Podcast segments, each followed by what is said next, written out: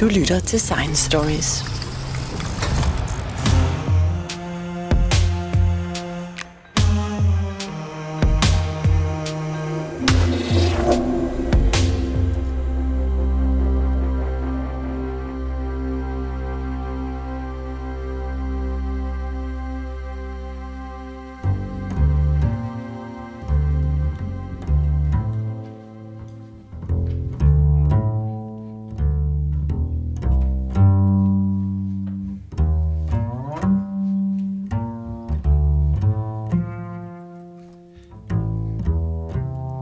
Næsten alle mennesker lytter til musik.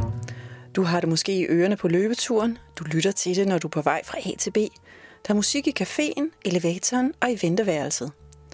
Ser vi bort fra sangfuglene, der jo ikke laver musik, men leder efter mager, de kan hugge op med, og eller fortæller de andre hanner, at de skal holde sig væk fra deres område, så er vi den eneste dyreart, som har denne musikalske gave. Og hvorfor har vi så det? På Aarhus Universitet arbejder 41 hjerneforskere med at forstå vores forhold til musik – Center for Music in the Brain ledes af Peter Wust, der for uden at forske i hjernen og musik, også er jazzbassist og professor på Rytmisk Musikkonservatorium i Aarhus. Han har længe gået og grublet over, hvad vores forståelse af musik fortæller om den menneskelige hjerne og hvordan den arbejder. Jamen, altså, det interessante ved musik, det er, at musik øh, er bygget op om forventninger først og fremmest. Så øh, nu har jeg undervist i musikteori på konservatoriet i mange år, og grundlæggende så er det meste af det, som vi, øh, vi underviser i, i musikteori, det handler om forventninger, altså at man opbygger nogle forventninger i musikken. Hvis jeg nu synger for eksempel ba, ba, da, da, da, ba, så vil din hjerne forhåbentlig sige ba, yeah. ellers så skal vi have gjort noget, så skal vi have set på den. Men øh, øh, så musik handler utrolig meget om forventninger øh, faktisk på en måde, som mange musikstykker, øh, det, det er faktisk hele indholdet af, af, af, af musikken. Øh, øh, det, at man forsøger at opbygge de her forventninger, så leger man med vores forventninger. Og det interessante ved det, det er, at i de senere år, så er der fremkommet nogle teorier om, hvordan vores hjerner fungerer, som går ud på, at øh, hjernen, altså det, vi mener, at det som hjernen gør, det er, at den forsøger hele tiden at opbygge en model for, hvad der skal ske lige om lidt. For det betyder faktisk, at hvis den kan det, så øh, kan den nøjes med at øh, behandle det, som ikke passer til den model, den har for, hvad der skal ske lige om lidt. Altså, som når jeg nu siger ba, ba, da, da, da, ba, så har vi en model, der siger, at det skal sige ba med 80% sandsynlighed. Men hvis jeg så siger ba, ba, så siger hjernen, hov, hvad skete der der? Det skal jeg enten passe på, det kan enten være farligt for mig, eller jeg kan måske lære noget af det. Og på den måde, øh, så øh, hvis, hvis det er, som vi tror det er, nemlig at hjernen øh, for at kunne afkode, hvad der sker i verden, øh, øh, laver de her modeller, som den så op, øh, så, så ser den på, hvad der kommer ind øh, af inputs til sanser, sensor, så øh, forsøger den altså at øh, finde ud af, øh, om det passer til den model, og hvis ikke det passer, så skal den øh, gøre noget med det, der kommer ind. Og det betyder, at den ikke behøver at arbejde nær så hårdt, som hvis den hele tiden skulle tage alt ind, øh, som sker. Altså, øh, man kan forestille sig, at øh, hvis jeg nu, øh, lad os sige, jeg ser ud over et landskab, som jeg har set ud over mange gange, så, øh, så vil man jo se alle mulige detaljer selvfølgelig, men det lægger man ikke mærke til, når man har set det mange gange. Man tænker bare, det er det landskab, jeg godt kender. Men hvis der så er nogen, der har bygget et eller andet et sted, så vil man lægge mærke til, hov, det der var anderledes. Og det er jo det, der er langt det vigtigste, med, øh, det vigtigste for os at, at forstå. Og det gør, at man behøver sådan set ikke at tage det hele ind, man behøver kun at tage ændringerne ind. Vores hjerner skaber altså en model for, hvad der skal ske. Baseret på alle vores tidligere erfaringer skabes den model. Når hjernen har forudset forkert, er den særlig opmærksom, fordi den lægger fejlforudsigelsen ind som en værdifuld erfaring. Jo bedre forudsigelse, desto bedre overlevelse. Når man altså har sådan et læringsparat organ på øverste etage, så er det jo næsten uundgåeligt, at der opstår overraskende bivirkninger, som musik for eksempel. Noget af det, øh, som de fleste kender, det er, at man går ned af en, et, en stige for eksempel, og så lægger man ikke mærke til, at det sidste trin er længere ned end det andet. Og så bliver man utrolig overrasket, når det sker, at man kan faktisk også få skader i ryggen. Så, øh, og det er fordi vores hjerne har øh, lavet en forudsigelse, der siger, og helt uden at vi tænker over det, så laver det en masse forudsigelser om, hvad der skal ske lige om lidt. Og den forudsiger, at det er det samme trin, som man lige har taget. Og, og, og hvis det så ikke er det, så skal vi jo gøre et eller andet, det vil sige, så skal man jo på en eller anden måde øh, genetablere sin balance, for eksempel. Og for nu at gøre det her sådan lidt mere teoretisk, nu synes jeg, vi har ellers været inde på ret, ret teoretisk her, så det vi mener hjernen gør, det er, at den har en, en forudsigelse af, hvad der skal ske, og så det, der ikke passer, det, øh, det, det øh, fabrikerer en, øh, en såkaldt prediction error, altså en fejlmeddelelse i hjernen, som hjernen så forsøger at minimere på den ene eller den anden måde. Det kan altså være ved for eksempel at sige, at det kan være, at jeg skal, øh, jeg, skal, jeg skal ændre den måde, som jeg oplever det her på, altså min perception. Eller også kan jeg gøre noget for at ændre på den måde, jeg ser på verden. Altså det vil sige, at jeg kan enten percipere, eller jeg kan, øh, øh, jeg kan handle. Og det er egentlig de to muligheder, øh, vi har. Øh, et eksempel kunne være, at hvis jeg nu, øh, et eksempel jeg har brugt rigtig meget, det er, hvis jeg nu spiller to rytmer på én gang, en 4 fjerdedel og en 3 fjerdedel, på samme tid, så kan vi jo både opfatte det her som en 4 fjerdedel, eller som en 3 fjerdedel. Jeg kan lige prøve at gøre det med mine fingre. Det siger altså sådan her, 1, 2, 3, 4, 1, 2, 3, 4, 1, 2, 3, 1, 2, 3, 1, 2, 3, 4, 1, 2, 3, 4. Det vil sige, at det, der sker i mine fingre, det er hele tiden det samme. Men alt efter, om jeg tæller det som 4 fjerdedele eller som 3 fjerdedele, så lyder det helt forskelligt for os. Lidt ligesom når man ser de her billeder, hvor man kan se enten vase i midten og nogle ansigter til siden, men man kan ikke se begge dele på en gang. Og øh, det vil altså sige, at, at øh, det, der kommer ind til vores sanser, det danner ikke automatisk et billede i vores hjerne. Vores hjerne kommer med en idé om, hvad det er, den skal opleve. Skal jeg opleve en march, altså fire fjerdedel? Eller skal jeg opleve en vals?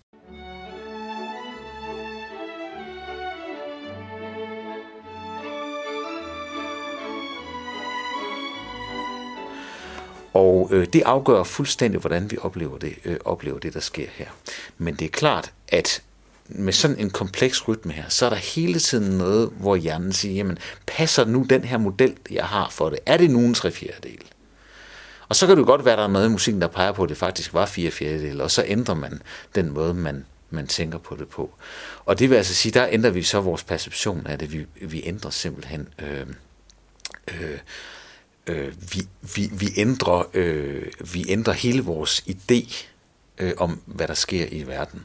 Altså lidt det samme som hvis man ser en gyserfilm, og plus, eller en, en, en, en spændingsfilm af en eller anden slags, og plus det går op for en, at man havde helt misforstået, hvem det var, der var skurken, og hvem det var, der var de gode osv. Så Sådan at det hele øh, ændrer sig på en gang. Det vil sige, at vi ændrer på vores øh, opfattelse af, hvordan verden er. Så det er den ene ting, vi kan gøre med det der, vi kalder prediction error, altså noget, der ikke passer. Men så kan vi også øh, gøre det ved at handle. Det vil sige, når jeg nu øh, har den her rytme, så kan jeg jo vælge at tælle den som 4 fjerdedel eller 3 fjerdedel. Man skal godt nok have øvet sig på det, for at kunne gøre det. Men altså, hvis man nu prøver at høre det igen, så kan, jeg lige, så kan man prøve at se, hvordan det skifter lyd, når jeg, når, jeg, når jeg skifter fra at tælle det som 4 fjerdedel til at tælle det som 3 fjerdedel. Altså 1, 2, 3, 4, 1, 2, 3, 4, 1, 2, 3, 1, gadang, gadang. Ja, ja. Se, det ændrer ligesom lyd. Og det er simpelthen, fordi jeg vælger, jeg, jeg handler sådan Øh, personligt på en måde, så jeg, jeg hører det som en 4 fjerdedel eller 3 fjerdedel. Og det er den anden måde, vi kan løse den her prediction error på. Og det her giver et meget godt billede om, øh, over, eller et billede af, hvad det, hvad det vi er, vi kan med, med den her øh, forskning i musik. Fordi udover at vi selvfølgelig kan øh, forstå musik på et dybere niveau, forstå hvorfor musik rører os som mennesker, og, og øh, kan få os på dansegulvet og øh, få os til at opleve de her dybe følelser, som, som vi meget ofte får gennem musik, så kan det altså også fortælle os noget helt basalt om, hvordan vores hjerner virker, fordi det er så stærkt bundet op på det der med forudsigelse af, hvad der skal ske lige om lidt. Når jeg nu tæller tre fjerdedel og fire fjerdedel, så er det i virkeligheden den model, jeg fortolker min verden ud fra. Jeg hører et stykke musik, og så siger jeg, det må være, så siger min hjerne automatisk faktisk, det her må være, en, det må være fire fjerdedel. Øh, og så fortolker den musikken ud fra de fire fjerdedel. Og fire fjerdedel, det er faktisk helt en forudsigelse af, hvad der skal ske lige om lidt. Hvis jeg tæller 1, 2, 3, 4, 1, 2, så fortsætter hjernen med at tælle på den måde. Og faktisk, der er struktur i det her. Det vil sige, der er stærk, svag, stærk, svag, stærk, svag, stærk, svag. Så der er en slags forudsigelse af, hvad der skal ske lige om lidt. Hvorimod en tre fjerdedel er en anden måde at forudsige fremtiden på. Den lyder sådan her. 1, 2, 3, 1, 2, 3, da, da, da, da, da, og så videre, og så videre. 1, 2, 3, stærk, svag, svag, stærk, svag, svag. Så har vi en model for, hvad der skal ske lige om lidt. Vores hjerne har en model, og det er det, den fortolker øh, verden ud for. Og det er derfor, at den samme rytme lyder forskelligt, alt efter om vi tæller det som 4 fjerdedel eller 3 fjerdedel. På præcis samme måde kan jeg tage en melodi, se den lille kattekilling, som du og jeg ved er i dur, men hvis man nu kom fra en kultur, hvor, hvor det her var en målsang, det kunne den nemlig sagtens være, hvis jeg skiftede grundtonen ud, så har vi faktisk også en grundtone kørende i hovedet, uden at vi ved det, når vi lytter til et stykke musik. Det vil sige, at vi har også en model, en forudsigelsesmodel, det er bare på det tonale plan, der siger noget om, hvordan, hvad skal vi forvente, der kommer lige om lidt i forhold til det. Så musik har den her, øh, det her, vi kalder predictive coding, som er den teori, som rigtig mange tror på nu om dagen i forhold til, hvordan vores hjerner fungerer. Det har det her, det er et, et, øh, et, en, en model for at studere predictive coding, altså hvordan hjernen forudsiger fremtiden.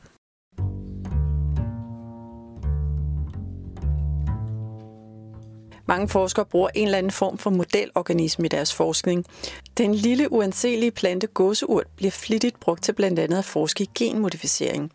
Bananfluer bliver brugt i den biologiske forskning i hele verden. Den har blandt andet givet os indsigt i forståelsen af vores døgnrytme. Erik Kandel fik Nobelprisen for at vise, hvordan erindring faktisk er proteinspor i hjernecellerne. Det fandt han ud af ved hjælp af havsneglen Aplysia californica. Modelorganismer er simple biologiske organismer, helst med et fuldt ud kortlagt DNA. Hvorfor det, kan man måske undre sig.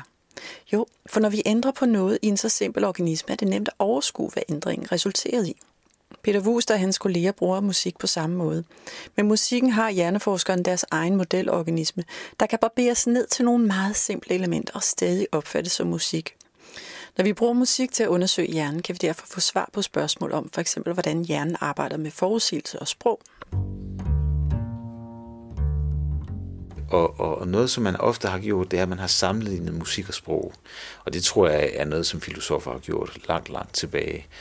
Øh, og øh, der er det jo meget interessant at prøve at se, sammenligne de to ting i hjernen. Øh, det, det er ikke noget, der er særlig nemt at gøre, men, men der er rigtig mange forskere, der har forsøgt at gøre det. Og der, noget af det, som man kan se, det er, at musik, for eksempel harmonier i musik, altså akkorder, øh, de følger jo sådan nogle mønstre, i hvert fald i den vestlige verdens musik. Sådan nogle bestemte mønstre, som vi øh, på en måde er vendet til gennem vores kultur sådan at vi ved, at med en vis sandsynlighed, så når der er kommet de her akkorder efter hinanden, så kommer der en bestemt akkord lidt senere. Og når man leger med det på samme måde, som man leger med sprog, så kan man faktisk se, at nogle af de samme områder i hjernen er aktive øh, øh, i forbindelse med begge typer af stimuli. Det er ikke fordi musik nødvendigvis er det samme som sprog for hjernen, men det tyder på, at der er nogle mere generelle mekanismer i hjernen, som både kan afkode en, en sproglig grammatik og en, øh, Øh, en musikalsk grammatik, hvis man vælger at kalde det det. Øh, og det er også noget af det, som vi har været meget interesseret i at se, jamen, hvad pokker, hvordan, hvor, er det så de samme steder? Er det præcis de samme steder i hjernen, eller er det nogle andre steder øh, i hjernen? Og noget af det, som man har diskuteret meget, det er om, vi ved, at, at mange af, at meget af den behandling, der foregår i hjernen af sprog, det er det foregår i venstre side af hjernen. Altså typisk, hvis folk får en blodprop, blodprop i venstre side af hjernen, så, øh, inficerer det deres sprog. Men øh, øh, der har det egentlig været en gældende teori lang tid, at musik måske var mere til højre i, i hjernen, men nogle af de samme strukturer, sådan at øh, altså hjernen er jo egentlig symmetrisk, eller næsten symmetrisk, og hvad hedder det, øh, det, det, som så var den oprindelige idé, det var, at hvis vi har de her strukturer i venstre side af hjernen, der, der er forbeholdt sprog, så er, er musik til højre, højre i hjernen. Men jo mere vi kigger på det, jo mere kan vi se, at, at specielt hvis man for eksempel øh, bliver en øh, øh, dygtig musiker eller øver sig på sit instrument, så kan man sagtens have nogle af de her, øh, involvere nogle af de her områder til venstre i hjernen. Det betyder ikke nødvendigvis, at de gør det samme. Det betyder bare, at den idé, man havde før i, i tiden om, at, øh, at musik og sprog var adskilt moduler i hjernen, den holder nok ikke fuldstændig stik. Der er i hvert fald ikke de, de øh, indiser, man havde på det før, de, de, de passer måske ikke helt.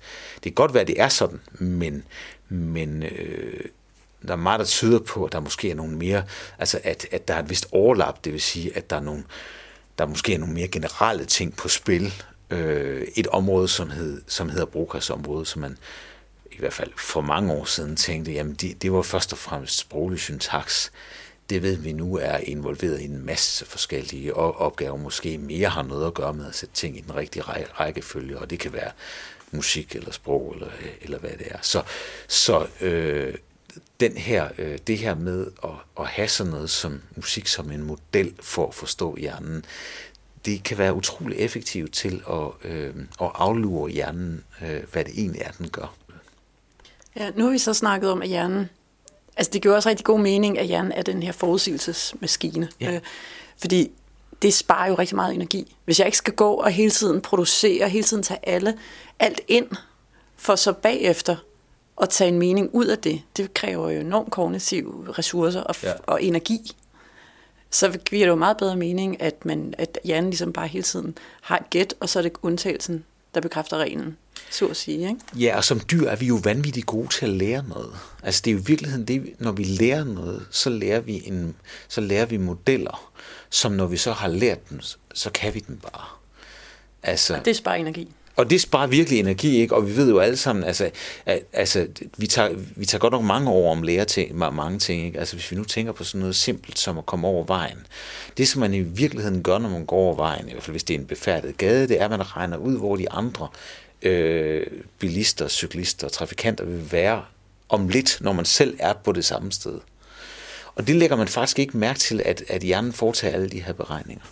Men, men når man øh, er, er blevet voksen, så kan man jo øh, gå over vejen og spise en burger og, og øh, tale telefon og, og ikke, ikke tænke overhovedet over, at man kommer helt øh, sikkert over vejen. Men det er jo ikke noget, man kan, når man er fem år. Altså det tager mange år, før øh, forældre bliver helt trygge ved deres børn er i trafikken. Og det vigtige der, det, det er jo at forstå, at mange af de ting, som vi opfatter som utrolig simple og naturlige, også det at bevæge os øh, til musik i takt, det er sådan noget, der tager lang tid for hjernen at, at, at forstå. Det er faktisk ikke, ikke nemt at gøre, hvis man skal have en computer til at gøre det. Øh, øh så, sådan noget helt simpelt som, altså lad os sætte, hvis man sætter et stykke musik på, og så få en computer til at bevæge sig i takt til musikken. Det er der stadigvæk forskere, der arbejder på, fordi det er simpelthen ikke nemt, og det sjove ved det er, at dyrene, de kan det heller ikke. Men, men det er jo simpelthen så naturligt, så man tænker, men hvorfor skulle man undersøge det? Hvorfor er det forskningsmæssigt interessant? Det er det simpelthen, fordi det er et mysterium, at vi kan. Så det kunne være en af nøglerne til at det er en af forstå nøglerne. hjernen? Ja, det, det er en af nøglerne til at forstå hjernen, og, og, hvad hedder det, øh, og det er noget, som vi har været rigtig interesseret i. Øh, hvordan pokker det kan lade sig gøre, at, at hjernen kan gøre det her. Altså, vi kender nogle ganske få dyr, som man kan lære at bevæge sig i takt til musik. Der er nogle papegøjearter, der kan. Der er en, der hedder Snowball, man kan gå på nettet og se den, som kan danse til, jeg tror det er et nummer af Backstreet Boys. Øh, den der Everybody. Så, kan så bevæger den sig, og den ligefrem headbanger også, den hedder, ja, ikke? den har jeg set. Men den har du sikkert set. ja. Men, men øh, faktisk så den originale video, der er derude, der kan man se, at der står en person og bevæger sig i takt. Så spørgsmålet er, om den bare i virkeligheden øh, øh, forsøger at gøre det samme som, som, som den, der står over, den person, der står over for den. Det ved man ikke rigtigt, men, men lav så et forsøg, der er mere kontrolleret, der kan man se, at den kan faktisk godt bevæge sig i takt, og man kan godt sætte øh, øh, tempoet lidt op og ned, sådan at man, den kan også øh, den, den, den kan også forholde sig til tempoet. Øh, men den er ikke særlig god til det. Den er faktisk altså, ret elendig. Øh, og den kan slet ikke gøre det, som vi andre kan, nemlig øh, forstå, at det siger stærk, svag, stærk, svag. Det troede man faktisk først, den kunne, men det kan den ikke. Øh, og nu har man fundet en søløv, der kan bevæge sig øh, til det også, men, men, øh, og den er, den er rigtig god til det, men, men den, det har taget dem utrolig lang tid at lære den det. Jeg tjekkede ud. Kakadun Snowball er et underholdende bekendtskab på YouTube. Den rejser hovedfjerne og headbanger og rocker igennem til et stort repertoire musik. Også Queen's Another One Bites the Dust. Her bliver han faktisk lidt usikker på rytmen, da der er et lille mellemspil, men så falder han ind i rytmen igen.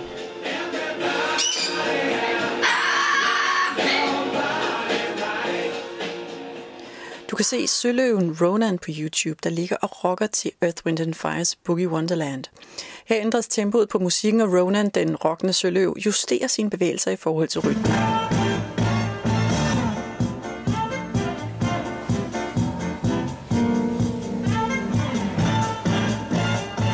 I forsøget lægger Ronan ud med at rock til den oprindelige sang, så sættes tempoet ned, og man kan ligesom se, at sølvhøven flere omgang er lidt for hurtig og nødt til at korrigere sin rytme, og således fortsætter klippet på YouTube. Ronan er i stand til at justere sin rytme og rocke i takt med de forskellige udgaver af Boogie Wonderland, både hurtigere og langsommere.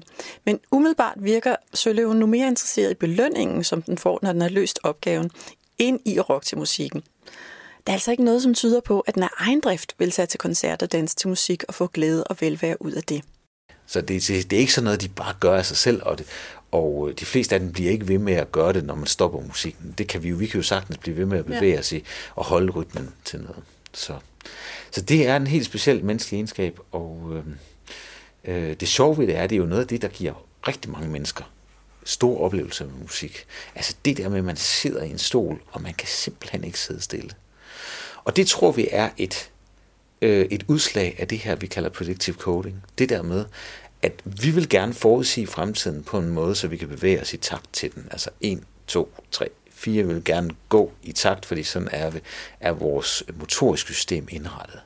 Men det auditive system, det er hvor lyden kommer ind, det siger hele tiden, at rytmen siger dat, dat, ga, dat, ga, ga, ga. For eksempel det, vi kalder synkoper, altså noget, der ikke ligger på de fire slag. Og når vi hører de der synkoper, så siger hele vores hjerne til os, nu skal du altså bevæge dig i takt til, til, til, til de her synkoper, og det er forkert, det der kommer ind. Nu skal du gøre noget, altså handle, for at få den her, øh, det her, den her fejlmeddelelse, der kommer ind fra det her auditive system i hjernen. Det, det skal du gøre noget for at, at, at få opløst. Og så kan vi ikke lade være med at bevæge os til øh, musikken. Så det er i virkeligheden noget, der sker inde i hjernen mellem de motoriske systemer og, de, og høresystemerne. At høresystemet får den her lidt, øh, lidt irriterende rytme ind, altså for det, for, for det motoriske system irriterende rytme ind, og så motoriske system siger, det, det er sådan her, det er. Og så står de faktisk og har en, øh, en lille dialog, konstant dialog, som gør, at, at vi bliver nødt til at bevæge os øh, til musik. Det, som kunst kan, det er, at det kan skabe en fejl i forhold til vores modeller for at opfatte virkeligheden, som bliver ved med at være der, som vi ikke kan opløse, og derfor bliver vi ved med at interessere os for kunst. Og derfor bliver vi i virkeligheden, øh, øh, det er en, en af kunstens øh, øh, raison d'être, det er, at den kan få os til at blive ved med at vende tilbage til noget, som, som piger os, noget, som, som kan være vigtigt for os. Noget, det gør ting vigtige for os ved at skabe en fejl, som vi ikke kan løse. Fordi nu sagde du, sagde, jeg tager lige fat i det, du sagde, nemlig ja. at det piger os, fordi hvis vi, hvis vi taler lidt hjernekemi, så sker der jo noget. Altså, når, når, når, vi, når hjernen gætter rigtigt, så får vi et lille skvæt dopamin, og så får vi et lille belønning. Og samtidig, altså hjernen er jo netop kodet til den der, at belønne, når vi gør det, der er meningsfuldt. Ikke? Ja, altså, altså øh, man, kan jo, man kan jo studere hjernen på mange niveauer. Og øh, en af de ting, som som regel er meget nemt for folk at forstå, det er, at hvis der kommer af en eller anden grund, jeg, jeg, har, jeg synes, det er svært at forstå, men, men, men, men det, at der er nogle kemiske balancer i hjernen, der ændrer sig, altså at der for eksempel kommer mere dopamin ud i vores hjerne, det, det, det er måske nemt at forstå, at det kan, det kan ændre vores humør og belønne os og så, og, og så videre. Og øh, det, der det vi ved fra en del af den forskning, der er blevet foretaget, den tidlige forskning faktisk i musik og hjernen, det er, at øh, når hårene rejser sig på armene af os, det løber koldt ned ad ryggen, simpelthen ja. chills, musical chills hedder, hedder det sådan øh, i fagsproget. Og, og, og der øh, har man vist i adskillige forsøg, at det betyder, at der kommer mere dopamin ud i vores, øh, vores hjerne i de der dybliggende kerner, som har med belønningssystemet at gøre. Og det påvirker nogle, nogle øh, centre, der hedder nucleus accumbens for eksempel, som er sådan meget kendt belønningscenter, og, og sandsynligvis også noget i den frontale del af, af hjernen, som hedder den orbitofrontale cortex, som sidder lige over øjnene. Og det vil altså sige, at vi kan se, at de her store oplevelser, som mange mennesker har med musik, sandsynligvis gør, at vi får mere dopamin ud i vores hjerner. Og dopamin er jo sådan et, et stof, som, som jeg, jeg tror, hvis man skulle, altså, hvis man skulle, øh, det mest præcise, man kan sige om dopamin er, det er et læringsstof. Altså det er noget, der, der hele tiden sørger for, at vi lærer, det belønner os, når vi, når vi gør forskellige ting. Det lærer os, at det er godt for os at gøre forskellige ting. Ja, det er også en driver, ikke? Det er en driver, det, det, er, en motiv, det er en motivation, der kommer fra, øh, øh, for du, du, dopamin, blandt andet. Dopamin har mange forskellige funktioner, men, men det vi ved, det er, at øh, fra nogle abeforsøg, det er, at når aberne de forudsiger korrekt, så får de dopamin. Man gør egentlig det, at man skærer et hul i kranet, og så, øh, finder, så stikker man nogle elektroder ned og finder dopaminneuroner ned i hjernen. Det man så gør, det er, at man giver den en lille smule juice, så når man har øh, gjort den det, så, når man gør det, så får den sådan et dopaminudslag øh, så begynder man at blinke med en lygte ganske kort tid før. Og så kan man se, at man stille og roligt betinger det her, sådan at dopaminsignalet flytter fra øh, der, hvor det får juice, til der, hvor man blinker. Altså, hvor man blinker lidt øh, før. Sådan lidt ligesom Paulos hunde, ja, du ved, det er fuldstændig det der øh, betingning. Og det vil altså sige, at vi kan se, at nu, forudsiger, øh, nu, får den ikke, nu får den ikke dopaminen, når den får belønningen. Fordi nu har den forudsagt, at det er der, den får belønning. Og hvis man så ikke giver den belønning, så falder dopaminniveauet. Hvis man så giver den noget andet juice, end det den havde forventet, så får den både belønning, når den øh, hvad hedder det, øh, forudsiger, og når den får det andet juice, hvis den kan lide det vel at mærke. Det vil sige, at at hele det her spil, det sørger for, at vi øh, lærer at forudsige, hvad der skal ske lige om lidt, men det gør også nysgerrige i forhold til, om der skulle være noget andet, der kunne give os noget mere dopamin. Og det ved man faktisk også fra de der abeforsøg, at det, det er, at selvom den har lært, at når den trykker på den ene knap, det er altså der, der er størst sandsynlighed for, at den får, øh, den får lækker juice, så en gang imellem, så prøver den alligevel den anden knap. Det kunne jo være, der var noget, der havde ændret sig. Og, og det er jo rigtig, rigtig praktisk i forhold til, at man kan lære noget. Så dopamin er et slags læringsstof, det lærer os at forudsige korrekt. Men dopamin er altså også det, som musik leger med. Og så kan man måske nu forstå, hvorfor, hvorfor musik øh, er så, så stort for os som mennesker. Fordi det er totalt bygget op om det her med at skabe forventninger og lege med de forventninger, sådan at vi både kan få dopamin på vej hen mod, at der sker noget, som, som er spændende lige om lidt, og så kan vi ved, at man leger med, om vi så får det, vi forventer, eller vi får noget lidt andet, så kan man rent faktisk også give os, så, så kan hjernen også øh, få, få dopamin øh, på det der øh, tidspunkt. Så, så det er sådan en slags øh, en leg med vores belønningssystem.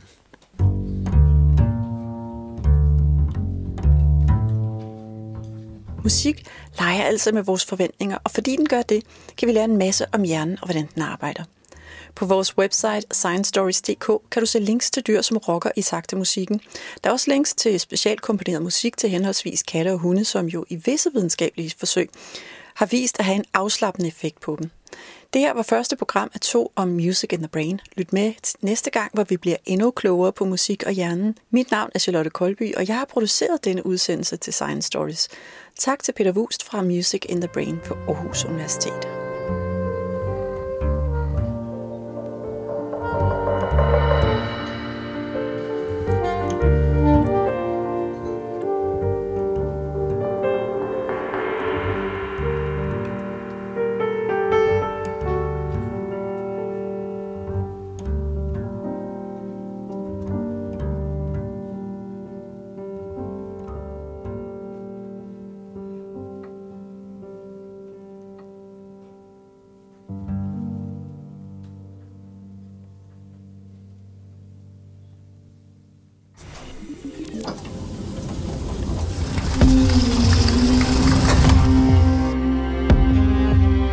Hvis du holder af historier om videnskab, kan du finde Science Stories hjemmeside på www.sciencestories.dk.